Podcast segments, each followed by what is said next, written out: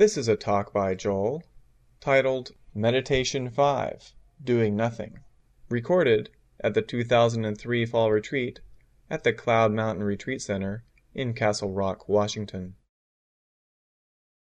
All right, well, first I have to uh, fess up to a mistake I made last night.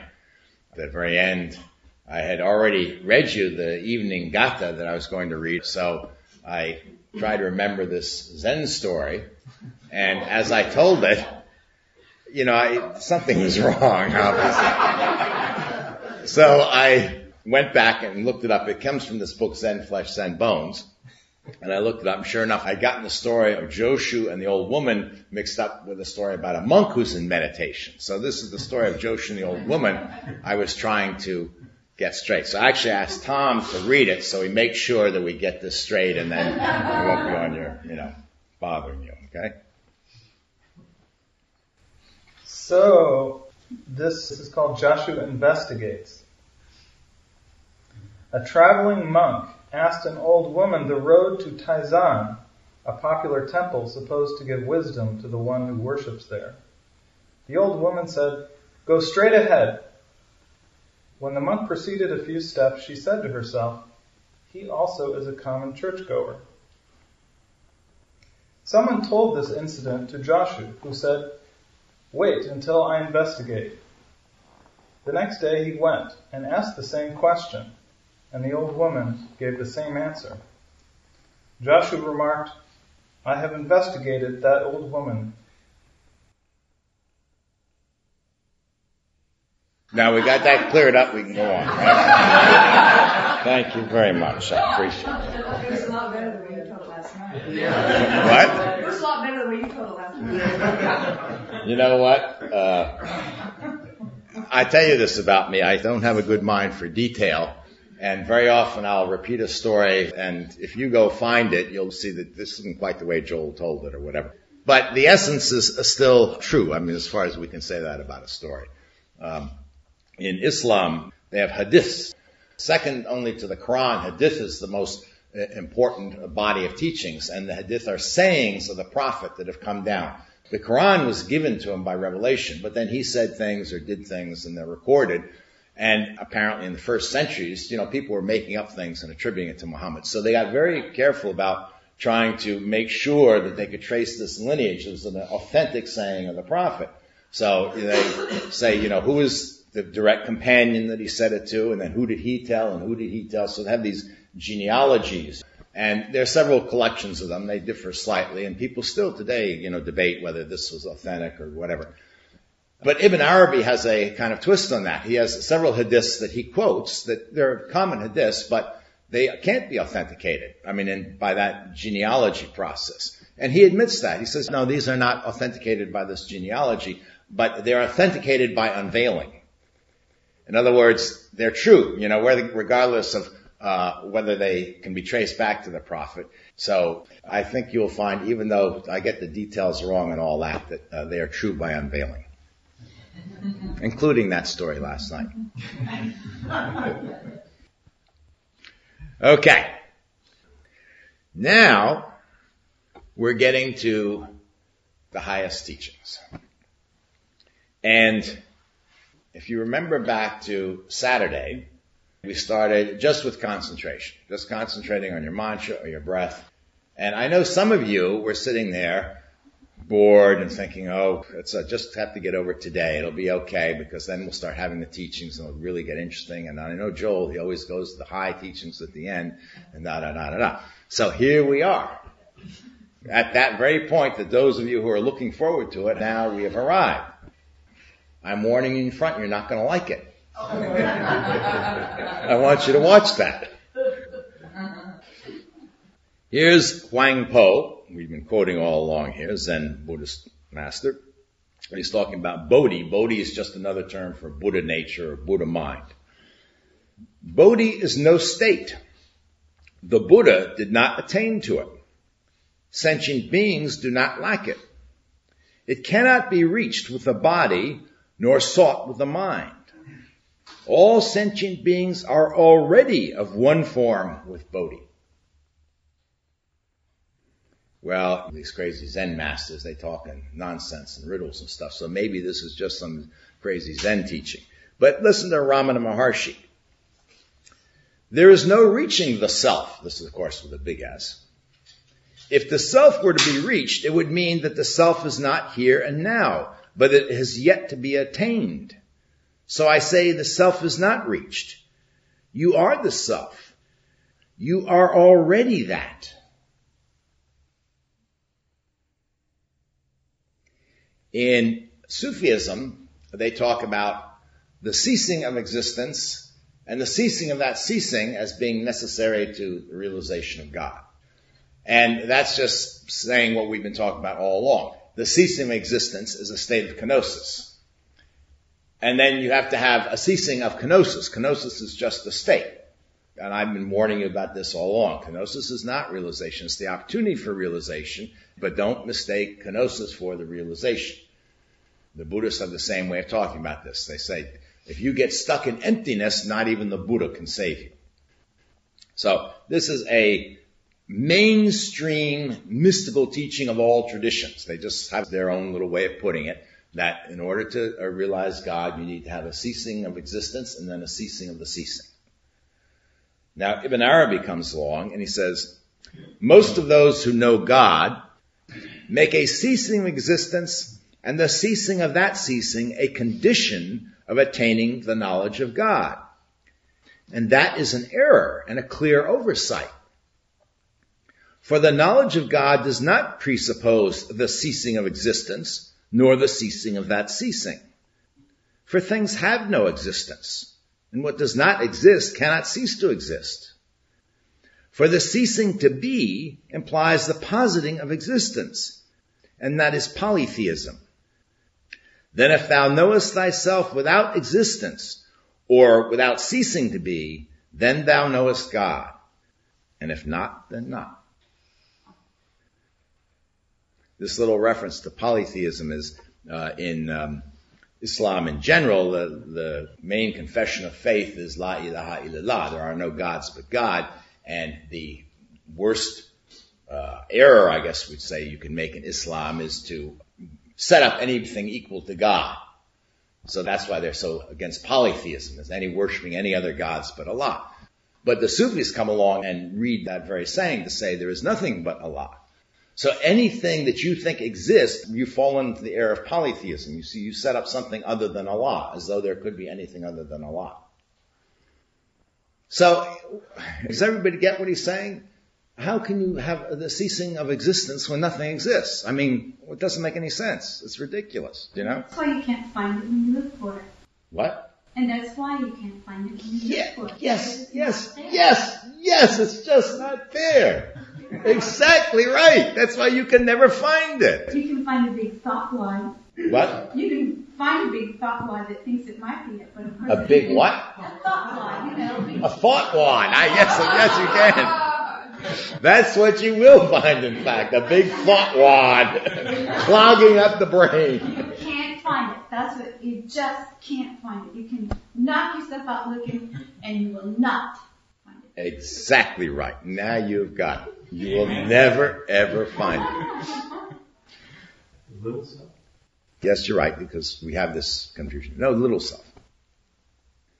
So what the mystics are saying is, you, little self, that self, that thing, that wad of thought or whatever, is never ever going to get enlightened. It's never going to get enlightened because it doesn't exist. It can't get enlightened. And consciousness can never be enlightened because it's always been enlightened. And we're talking about this consciousness. This has to be very clear. Not some woo-wee consciousness that you're going to experience when you go into high state of samadhi. When you go into high state of samadhi, the consciousness does not change at all. All you do is start eliminating objects from consciousness, appearances from consciousness. But nothing's going to happen to consciousness.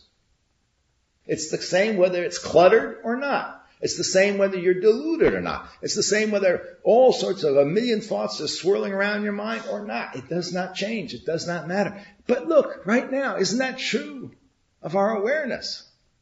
It's just awareness. The confusion isn't in the awareness. The confusion is because the things get confused. The appearances. Awareness isn't confused.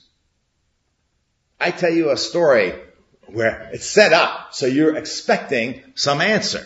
And then the mind's read it. Oh, Joshu goes down and investigates the monk and he comes back and he says, I investigated. And the awareness is perfectly clear. It's waiting.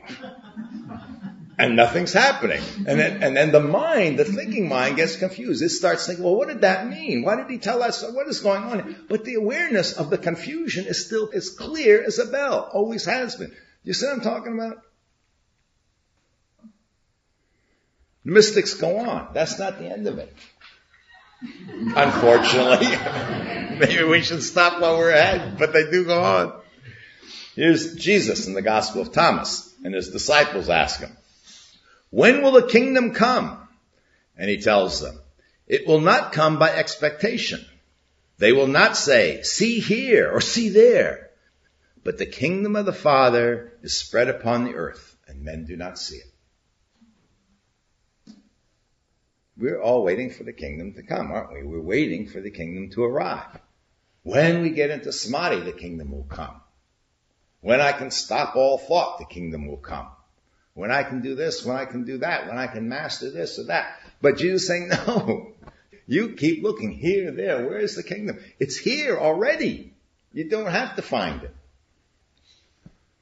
Here's Zen master Hakuin. In Buddhism, by the way, we get the creme de creme usually, but in, you know, Buddhism practiced by the masses, they have very uh, exoteric forms, one of which is Pure Land Buddhism, where you practice a lot of devotion, you say the name of Amitabha Buddha, and then when you die, you go to a Pure Land. And then you become enlightened in the Pure Land. So here's what uh, Hakuin says. Men like Chu Hung, not having penetrated the truth of the Buddha's wonderful, skillful means, cling mulishly to the deluded notion of a pure land and a Buddha that exists separately, apart from the mind. They are incapable of truly grasping that there is no such thing as a Buddha with his own Buddha land. That the village they see right in front of them and the village behind them and everywhere else, it is all Buddha land. Isn't he saying the exact same thing that Jesus said? The exact same thing. Here's uh, the Kabbalist, Joseph Gikatilla. He fills everything and he is everything. God is not something separate up there in the heavens. He fills everything, is everything. There's nothing separate from God. It's just what the Sufis say. And then here's Huang Po again. This is one of my favorites. That which is before you is it, in all its fullness, utterly complete. He's talking about right now. He's not talking about once we get into meditation. That'll be true then too, but it's true right now. It's true when you're feeling sick. You got a fever, groggy. It's true when you're clear as a bell. It's always true. So, this is the problem. We have never left paradise. The fall is a delusion. It didn't happen. This is it. And so all the seeking, not just the spiritual seeking, but the seeking all our lives, all our lives is futile.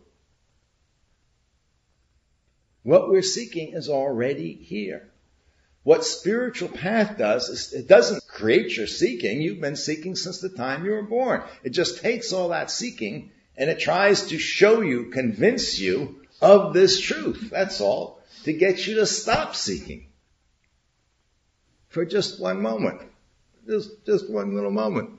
Truly stop seeking for just one little moment. Not a fake stop seeking. Where we all go and say, okay, we're all going to sit here and stop seeking. Okay, I ain't seeking for nothing now. But I mean, with the mind, the, the, even the slightest bit of moving around, just really stop seeking. Yes. I had this dream the other night about granola, and it was like um, we wanted to have granola for breakfast, but um, I thought I had to go to the store and get the granola, but we already had granola. that was the dream. Yes, that's a good teaching dream. That's a, that's the teaching I'm giving this morning. We already have the granola. You don't have to go to the store. That is the teaching. Exactly. Very good. Thank you. How do I sit down? How do you sit down? The one instruction none of you could do right now. I want you to all sit down right now. if, if somehow you didn't know you were sitting down, you might try to sit down, right? You might wonder, what is he talking about? How can I sit down, you know? But the truth of the matter is you can't sit down. Here's what Abdullah uh, Ansari of Herat says about Allah. To find you involves neither time nor means. The one who is dependent on seeking is veiled. To seek you is a remnant of separation and dispersion. You are before everything. So what would it mean to seek you?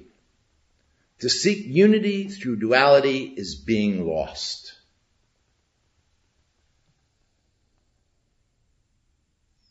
Anytime you have a question, a spiritual question, an ultimate question, the answer is before you asked it. But the before you asked it is the now before you asked it. You see, right now is before you asked the question, right? So you didn't ask the question yet, have you? So this is the now. This is what we're talking about. Once you ask the question, your mind is looking out there. This is why Etty Hillesum says we have to become as simple as the falling rain and the growing corn. Here's um, Lao Tzu. Therefore, the sage keeps to the deed that consists in taking no action and practices the teaching that uses no words. See, I love to do this. Sometimes you can string these teachings together, you pick them out from all these traditions, and it, you run them together. It's like you get long paragraphs that make perfect sense, and you can jump all over the world, all over different cultures, everywhere, and it makes perfect sense.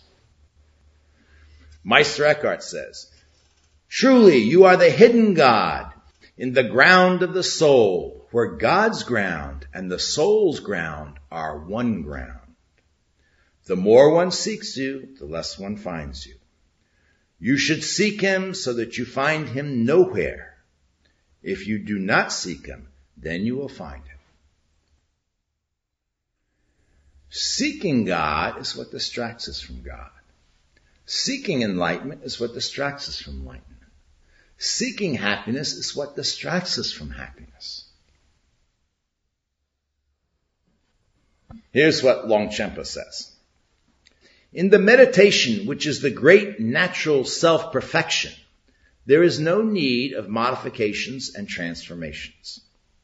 Whatever arises is the great perfection. There is no need of accepting and renouncing. As in the primordial state itself, the world and beings of samsara and nirvana abide evenly. Maintain the unfabricated intrinsic awareness like an infant child.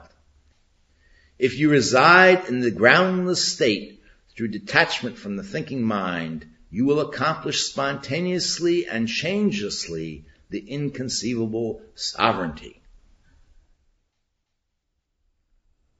Dzogchen means the great perfection. That's the translation. Okay, so that we've been doing Dzogchen practices here, or we've been leading up to Dzogchen practices, I should say. The practice which is no practice. We're going to go over this again, but the idea here is you don't do nothing. Don't interfere with nothing. You don't change nothing. You just leave everything alone. Let it arise and pass. It is already the great perfection. There's no need to do anything to it. There's one little still caveat that we just have to make sure that we're aware of. Tsoknyi Rinpoche gives it to us. There is some risk of misunderstanding this matter. If you only get half the message, the non-meditation part, and you miss the first part, which is to remain undistracted. People who are already not meditating are constantly being carried away by the three poisons of attachment, aversion, or dullness. That is not meditating at all. So if one is told don't meditate in that situation, that makes no sense. In genuine Dzogchen training, we need to let go of the notion of meditating. But if one simply gives up meditating and becomes like any other ordinary person, that is no use at all. One needs to have no sense of meditating and yet be totally undistracted at the same time. That's the cap. So, we're not meditating, but we're also not just going to sit here and space out and, and be totally lost in thought. But we're not going to meditate on anything. We're going to abandon all those distinctions about the various sense fields. We're not going to label anything. We're not going to watch any phenomena. We're not going to self-dissolve anything. We ain't going to do nothing. But we're not also going to get carried away by the story of I. So, let us take a uh, pee meditation here. We can still meditate while you're peeing, and then we'll come back and we'll stop meditating. All right?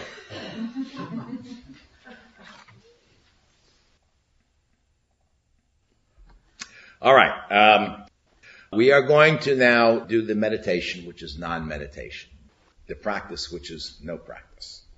So let's go over Longchenpa's instructions once again. By the way, Longchenpa is considered in the Tibetan tradition one of the great, great Dzogchen masters. So I'm pointing this out to you because if you hang out in, in spiritual circles these days, you hear a lot about Dzogchen. Like a lot of things in our culture, it's become kind of a fad. So uh, just want you to know where this is coming from. This is not some recent teaching. I think he was the 14th century or something like that. Anyway, here's what he says.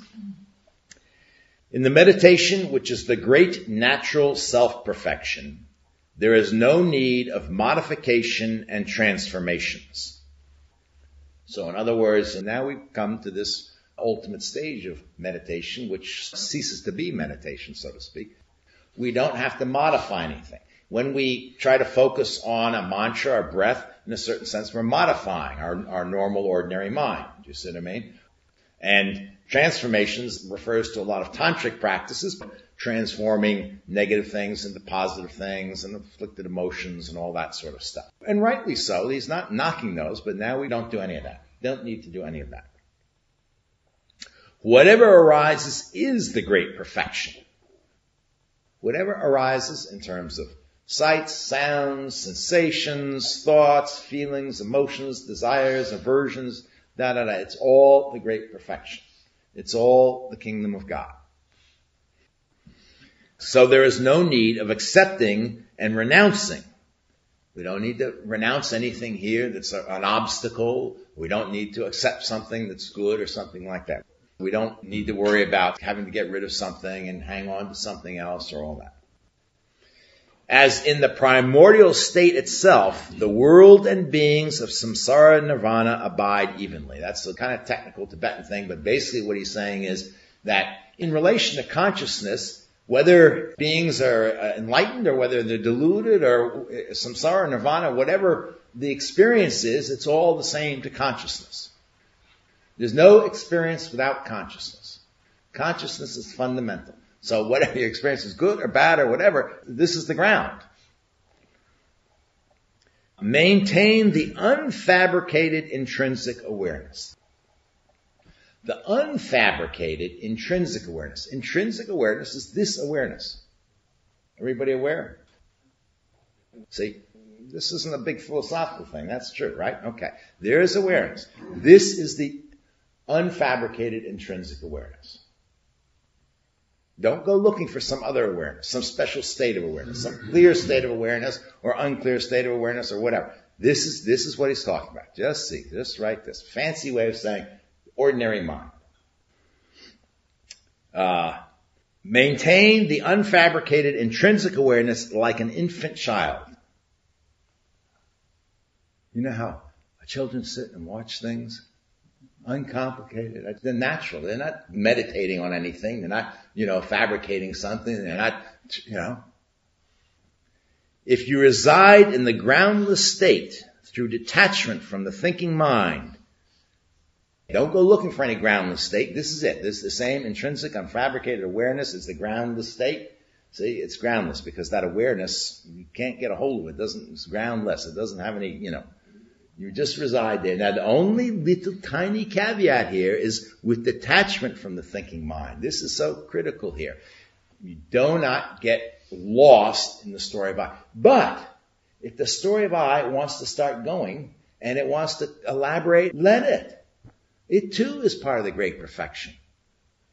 All those of you've been thinking that, well, someday I'm going to get rid of the story of I, let it alone. What's the matter with you? That's God too. Just let it do what it wants to do.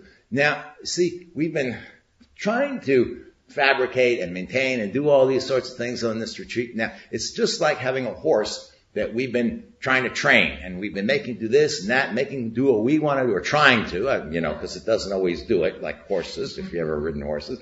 And now what we're going to do is we're just going to let the horse loose. We're not even going to let it in a corral. I mean, we're going to send it out to the prairie. Let it run wild on the prairie. The only thing is don't climb up on its back and run with it. Just watch. Let it do whatever it wants to do. Just don't climb up on its back. If you find you are on its back, just bail out. That's all. Don't try to change the horse and just bail off and just wherever you find yourself, there you are, and that's the intrinsic awareness, okay? If you reside in the groundless state through detachment from the thinking mind, you will accomplish spontaneously and changelessly. Spontaneously. The definition of spontaneous is that it wasn't planned, it wasn't done, it wasn't an act of will. It just happens spontaneously. It has no cause. That is spontaneous. Things that are caused aren't spontaneous. Spontaneous just happens. You will accomplish spontaneously and changelessly the inconceivable sovereignty, enlightenment, realization, whatever. Okay? You get how simple this is? I mean, that's the problem. It's so simple. That's what makes it difficult for it. But it's really simple, simple, simple, simple.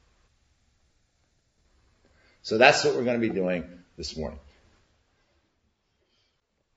Here we go.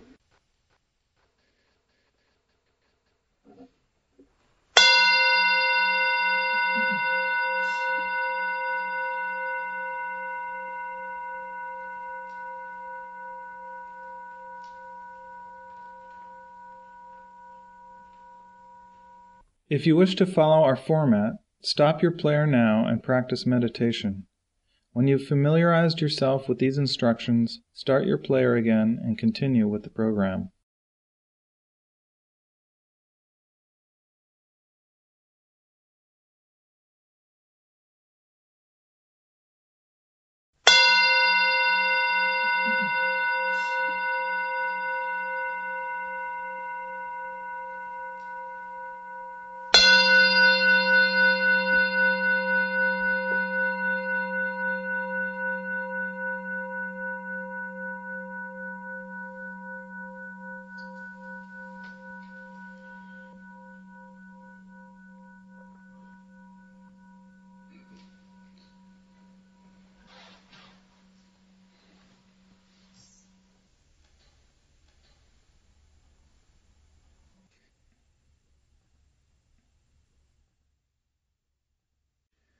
Lao Tzu says, In the pursuit of learning, one knows more every day. In the pursuit of the way, one does less every day. One does less and less until one does nothing at all. And when one does nothing at all, there is nothing that is undone. I always have to make this remark about Lao Tzu and the Tao Te Ching because this was the most popular spiritual book in the Haight Ashbury in the 60s. Everybody was reading Lao Tzu, the Tao Te Ching. And the reason they loved this book was because there were no rules, there was no discipline, there was no doctrine, there was no dogma, there was, you know, all this. And so it was really nice to sit around and read it to each other and quote it and all that. Actually, it's not true. If you read the Tao Te Ching carefully, you see that it's just like any other mystical tradition. You're supposed to act without any attachment to the fruit of your action. Uh, you imitate the Tao. The Tao serves all creatures and asks nothing in return, no reward, no merit. So you imitate the Tao. The sage does that. You know, you uh, abandon all desires. Uh, you don't go for profit and gain and things like that. And then we get passages like this, which sort of outline the whole path. And he's contrasting the worldly path. In a worldly path, you do more, you learn more, you accumulate more, whether it's possessions or knowledge or whatever, you know. And in the spiritual path, when you're following the Tao, you do less and less. You discard things, you jettison things. Particularly self-centered, self-willed actions. Until finally you arrive at the point where you do nothing at all. And then he makes a little point here. He says, uh, and when one does nothing at all, there is nothing that is undone. So just in case you think doing nothing at all is becoming a catatonic or something. You see what I mean? So it's not the end of action. It's the end of the doer of the action. So we have arrived at this point on our retreat. If not on your path. There's a difference here. We've arrived at this point on the retreat, but that doesn't necessarily mean you've arrived at this point at the end of your path. Perhaps you have, perhaps you haven't. That's not up to me at all. So then the question arises, how can we do nothing? Which is the $64,000 questions that some of you have raised in various forms, and they're all the same. How can we surrender our will? Uh, what action can you take not to act? Is there any possible way we can do that? And in truth, if you're asking that question, you haven't arrived at this point on the path. It's only when you can't do anything more that you have arrived here. So all these questions about how do I get there, how do I surrender, how do I do this and so forth, they can't be answered, but they're indications you're not here yet. That's fine. I mean, you know, even Ramana Maharshi had a 15 minute path. He took the whole path in 15 minutes. But he did take the path, you know. Um, this is what Ramana Maharshi himself says about this, in fact. Sadhanas, sadhanas are practices, is a Sanskrit term. Sadhanas are needed so long as one has not realized. Let's be very clear about this. There are people who go around today in Ramana Maharshi's name and claim to be his disciples who say we don't need any sadhanas, don't need any practices. That's not what Ramana Maharshi taught. Maybe that's true, but that is not what Ramana Maharshi taught. He says right here, sadhanas are needed as long as one has not realized.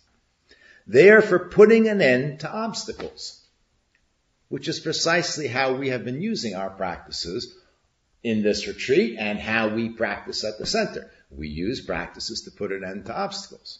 That's the whole point. If there's an obstacle, we require practice. If there's no obstacle, you don't require practice. If you can sit down and place your attention on some object and leave it there for half an hour and it doesn't waver, there's no distractions, there's absolutely no reason in the world to practice concentration meditation. No reason whatsoever. If you can't do that, then you have to practice concentration meditation. This part, I say, is about mysticism is not mysterious. This is all very logical and clear and so forth. You don't have to do it, but at least if you want to do it, this part is not the mystery part. Then he goes on to say, finally there comes a stage when a person feels helpless, notwithstanding the sadhanas. So here you are, you're practicing long, and you are getting rid of some obstacles. You know, you're getting rid of some attachments, you see them fall away, you feel freer, this and that and so forth, and you're practicing long. And then you don't quite know what to do next. And you're doing the sadhanas, but they don't seem to be working. They don't seem to be helping anymore. And then he goes on to say, he is unable to pursue the much cherished sadhanas also. So you can't even practice. You sit down to practice, you can't do it anymore. Maybe some of you have felt a little taste of this somewhere along the line in retreat. you can't. You can't do it.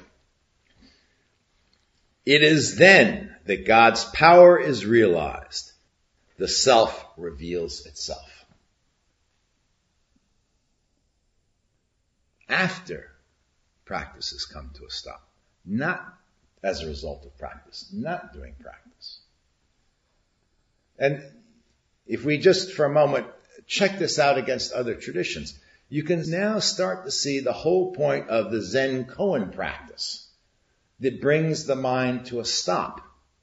When you have totally exhausted trying to figure out what is the sound of one hand clapping, or why Joshu went to investigate and what he found out, when you've come to your Zen master with all your clever ideas and interpretations, and you've got nothing but a whack, and finally, after months, if not years, you sit down and the mind will not think up anything anymore. It's run through it all. It's gone through all its numbers and trips. It comes to a stop. This is surrender. See, it is surrendered. Nobody surrendered it. It is surrendered. It can't do anything more.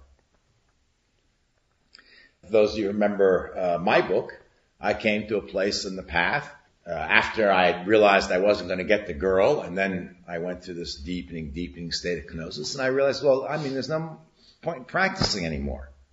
I quit practicing. I gave up all my disciplines, all the vows I had for my trip, one of which was, for instance, not to eat in fancy restaurants and not to sleep in fancy hotels between these visits to these communities to camp.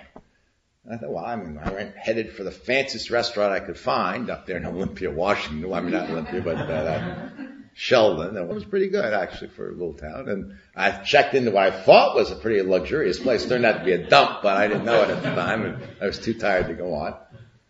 So this is an interesting thing. It's not it's not in the practice. It's after the practice is exhausted.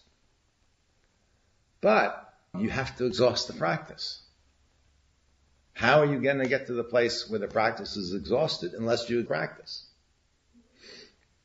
And if you are a true seeker, you see, you can't really quit doing this anyway. You don't realize that you're already surrendered. You are surrendered the path. You may, you know, gripe and groan and get angry at the teacher and all this, but it doesn't matter.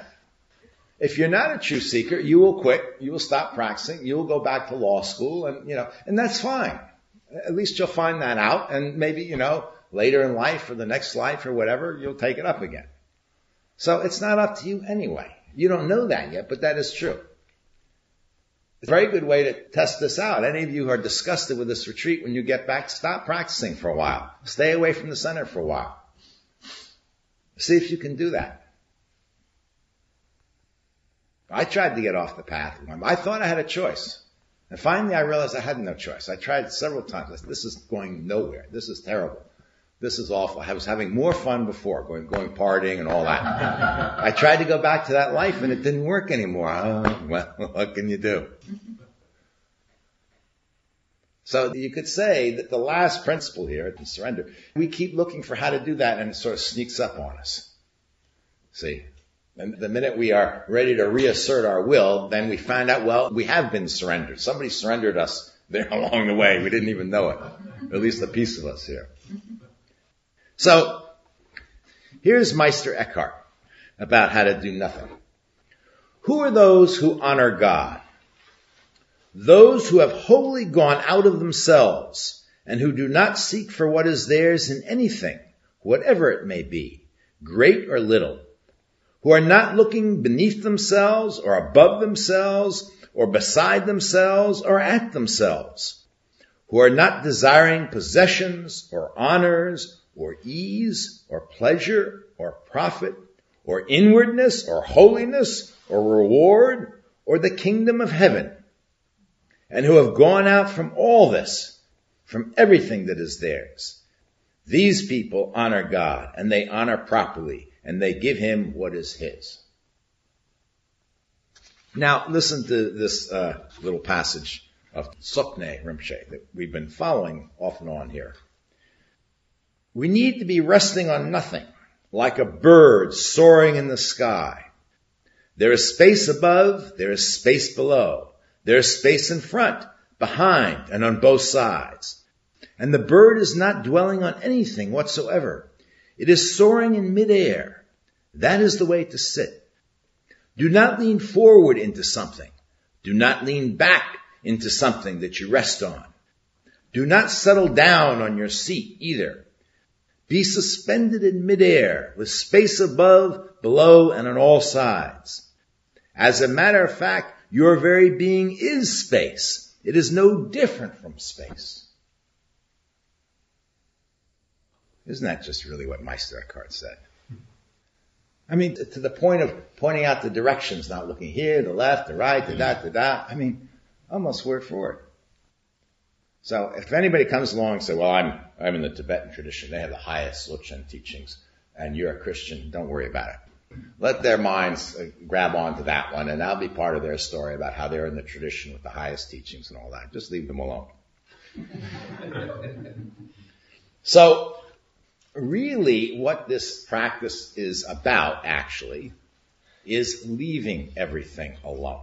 Doing nothing translated into just everyday, ordinary language is about leaving everything alone. And that means in the mind, leaving the mind alone, leaving what's going on alone.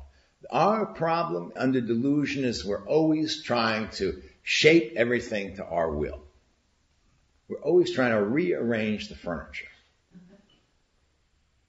And this is a whole teaching about leaving all alone. That it's okay the way it is. God didn't make any mistakes when He designed the world. He did not make any mistakes when He designed your mind either. So it's a chance to just leave it alone. And there's a story that illustrates this. When I was in Vietnam, when I arrived in Vietnam, they give you a very short three to five day orientation in jungle warfare. Because unless you've had advanced infantry training or something, uh, you know, they give you, they teach you how to shoot a rifle basically, and that's it. So you get over there and you go out in the bush and they teach you about booby traps and, and how to fight guerrillas. And I mean, it's not really that much of an orientation and you're so in shock anyway. But there's one thing I remember that's always stuck in my mind. This, uh, sergeant from the South, uh, he was telling us about booby traps. And he said, you know, he said, the GI, he can't leave nothing alone. He sees something, he gotta pick it up, he gotta kick it, he gotta handle it, he just can't leave nothing alone. I said, Charlie, and Charlie's the term for the Viet Cong, he says, Charlie knows this about you, see? So what he does, he takes an empty Coca-Cola bottle or something, and he booby traps it, he puts it off there right on the trail, you know, because he knows you GIs, you're going to come along and you can't leave it alone. You're going to have to kick it. And you kick it and boom! So he says, now, when you're walking around here in the jungle stuff, leave everything alone. Don't touch nothing. So this is what we're trying to do here. See, walk through our minds. We don't even have to walk through our minds. We just sit here. But when all these things are, we just leave it all alone because it might be booby trapped. Okay.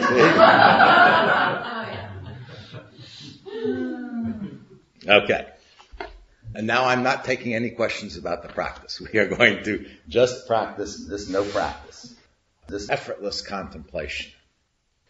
So, shall we begin?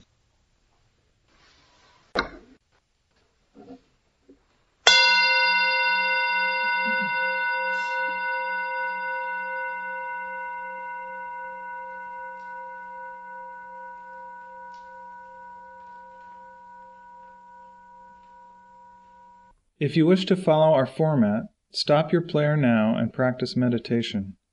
When you've familiarized yourself with these instructions, start your player again and continue with the program.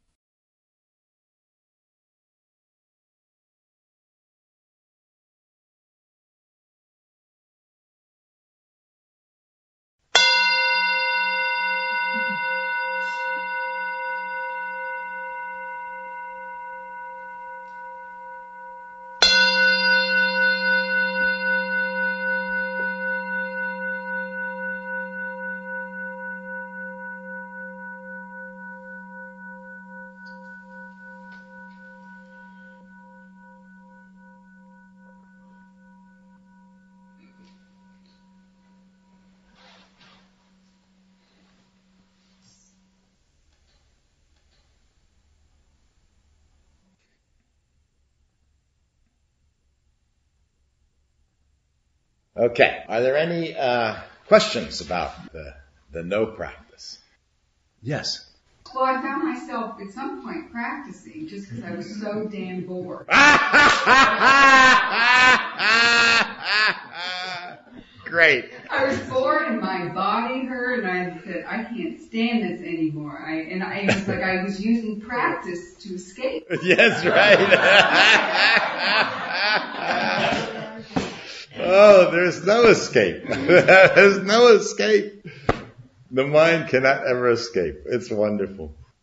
Yeah, I wonder, like the uh, what we did, how is that different from like choiceless awareness? Well, choiceless awareness, uh, there is some effort to maintain a certain level of uh, mindfulness. And one way to, to explain that is choiceless awareness, you actually want your mind to be like a mirror. So attention is not moving anywhere. Attention is just absolutely still. You see what I mean? Mm-hmm. And then whatever arises gets reflected in the mirror and passes away. But there's no movement of attention to go anywhere. When we do nothing, we don't even try to hold attention still. If attention wants to go someplace, it goes someplace. If you, if you start having all sorts of thoughts about the job you have to do when you get back and, you know, how much work you have to do and all that, the attention goes there. No problem. Just don't get lost in it. See, this, realize what is going on. What is going on is my mind is thinking about all the work I have to do when I get back, and that's what it wants to do, so I'm going to let it do it. So there's no attempt to hold attention. In choiceless awareness, there's a little effort, very little effort, and it's a very diffused effort. So it's not like holding attention on an object, but it's just it's a, just a holding still, slightly. In doing nothing, we even let go of that. That's why it's called effortless contemplation, totally effortless contemplation. And you don't need any effort whatsoever to do the practice. You only need the effort at a specific moment if you find you have been totally lost in a train of thought. Then you need to apply effort right there in that moment to break it, to put you back into effortless contemplation. Good question. Okay. Today is solo day. So there's no mandatory meditation. You don't have to show up for any meditations after this morning session here. Uh, there'll be no evening session. So after dinner, you're just on your own. You don't have to come here. There'll be no teachings going on. So let me uh, run through, just as a reminder, what practices we did on this retreat. We began with concentration and choiceless awareness. Concentration picking some object. Uh, most of you picked the breath, but some of you had mantra, some object that you just used to train attention to be still. And this is the beginning practice for most people. This is something you want to continue doing through your whole path, uh, even if you're doing other very advanced practices. It always enhances whatever other practices you're doing. There are always exceptions to this, and some people find it very, very difficult to do that, and they find that they can do choiceless awareness and get concentrated quite rapidly and quite quickly. So this is not an absolute hard and fast rules for most people most of the time. In any case, uh, then we used uh, choiceless awareness to contemplate impermanence. And this is another thing that you're never really done with. The contemplation of impermanence is a really very profound practice. And one of the things that I think is certainly true of me, and I think it's true maybe of a lot of Americans anyway, I don't know about other people's, that we have a tendency to get a little taste of something, oh, and then we think we know the whole thing. And when you do particularly contemplating impermanence, it really has depths and depths to reveal to you. You can start to get a little direct experience of the moment to moment impermanence of things without too much trouble. And that's quite interesting, and it gives you a sense of the futility of grasping and all that.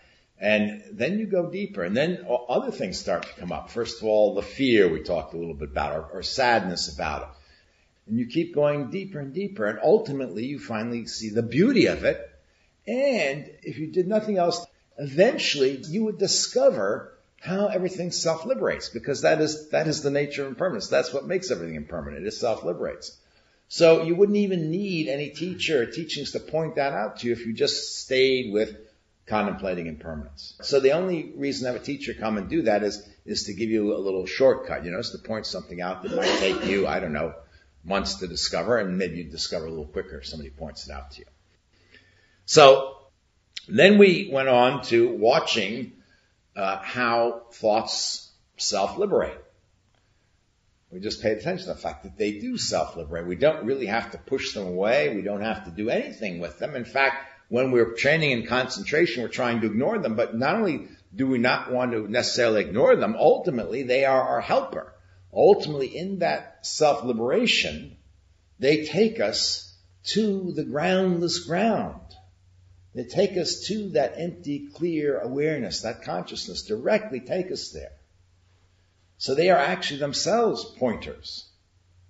So they become our allies and our friends if we don't get distracted by them, if we don't get caught up in them.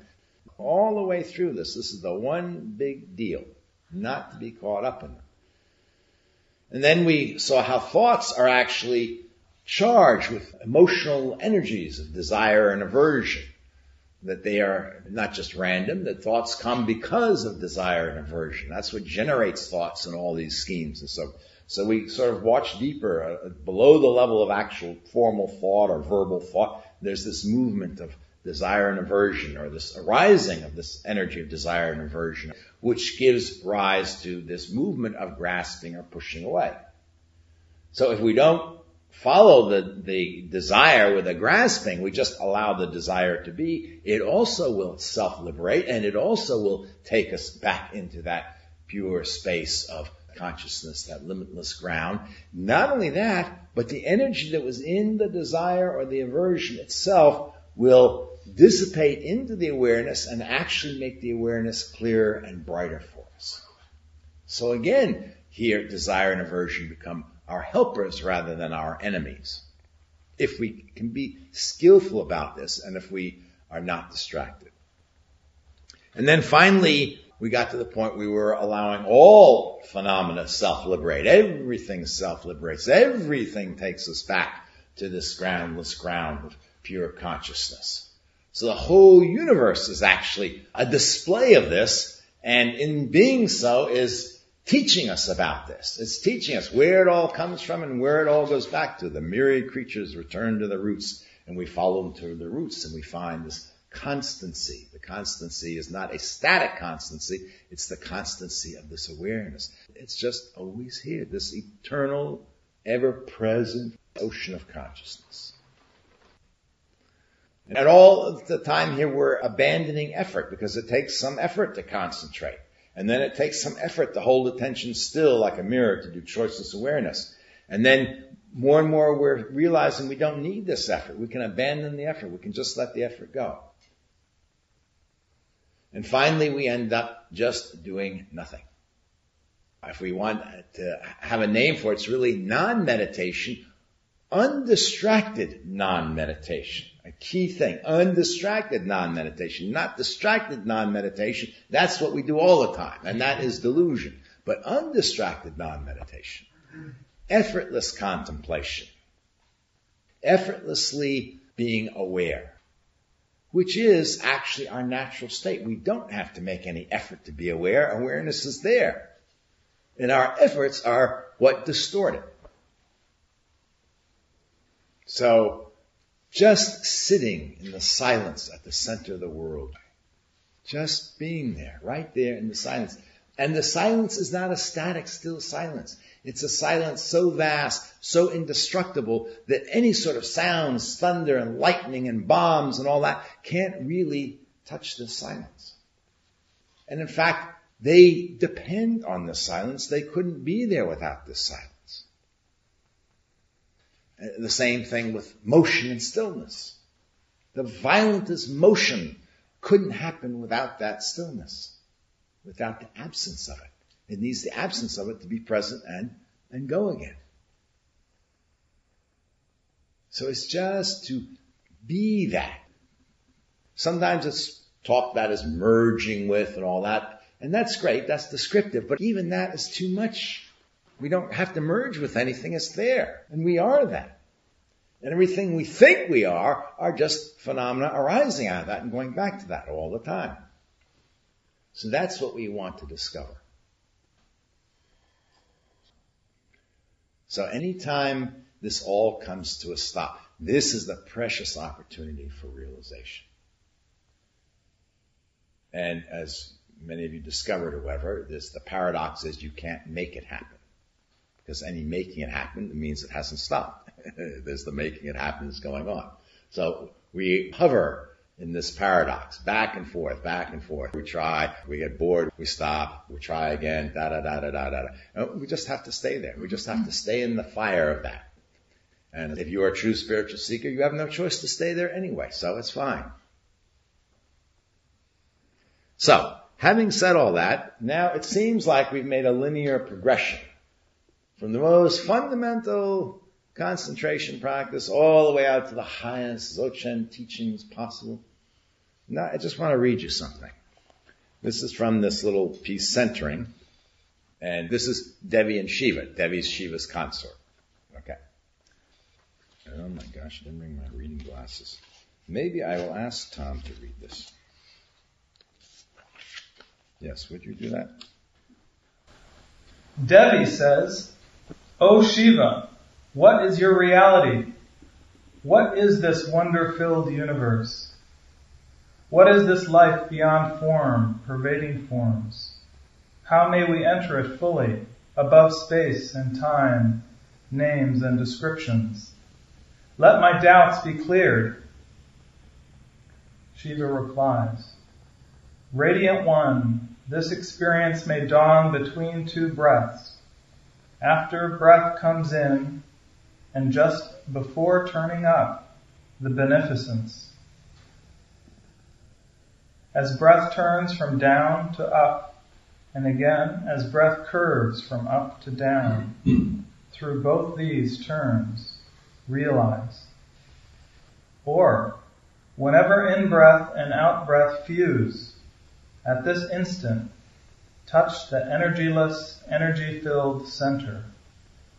Or, when breath is all out and stopped of itself, or all in and stopped, in such universal pause, one's small self vanishes. This is difficult only for the impure. Well, my gosh, that little breath practice we started with can take you right to enlightenment. So we are back full circle again, aren't we? You never have to stop doing the breath. You never have to go through all this. If you just stay with the breath, that could be your practice for enlightenment. And then that last little line, says, this is only difficult for the impure. The impure is only people who are distracted. There's nothing to do with your moral qualities or whatever. Although moral qualities are related to distraction, but ultimately it comes down to it. This isn't difficult if you're not distracted. If you're distracted, it's difficult. If you're thinking about other things, it's difficult.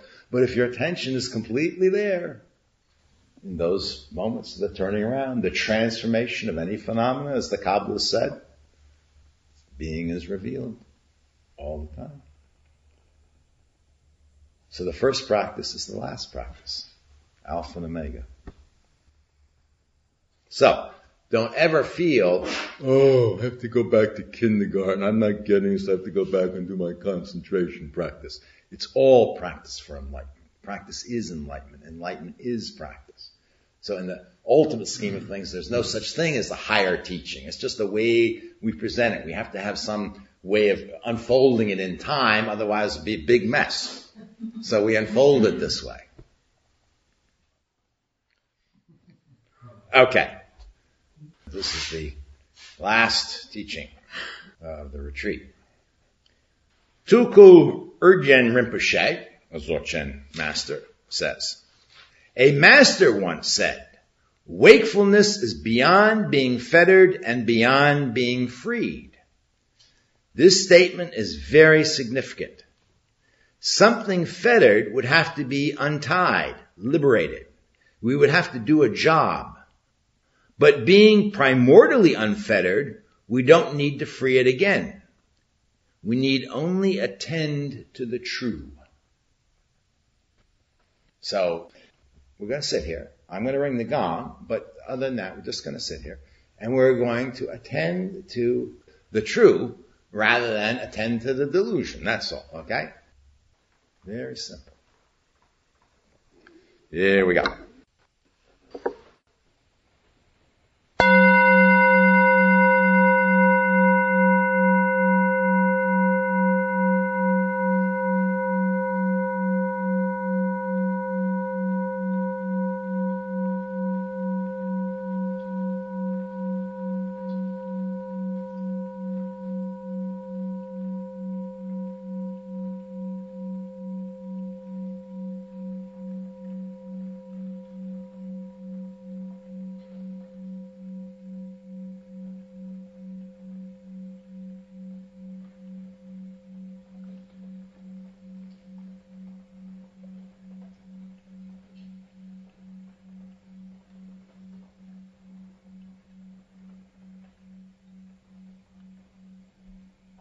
You've now reached the end of this talk.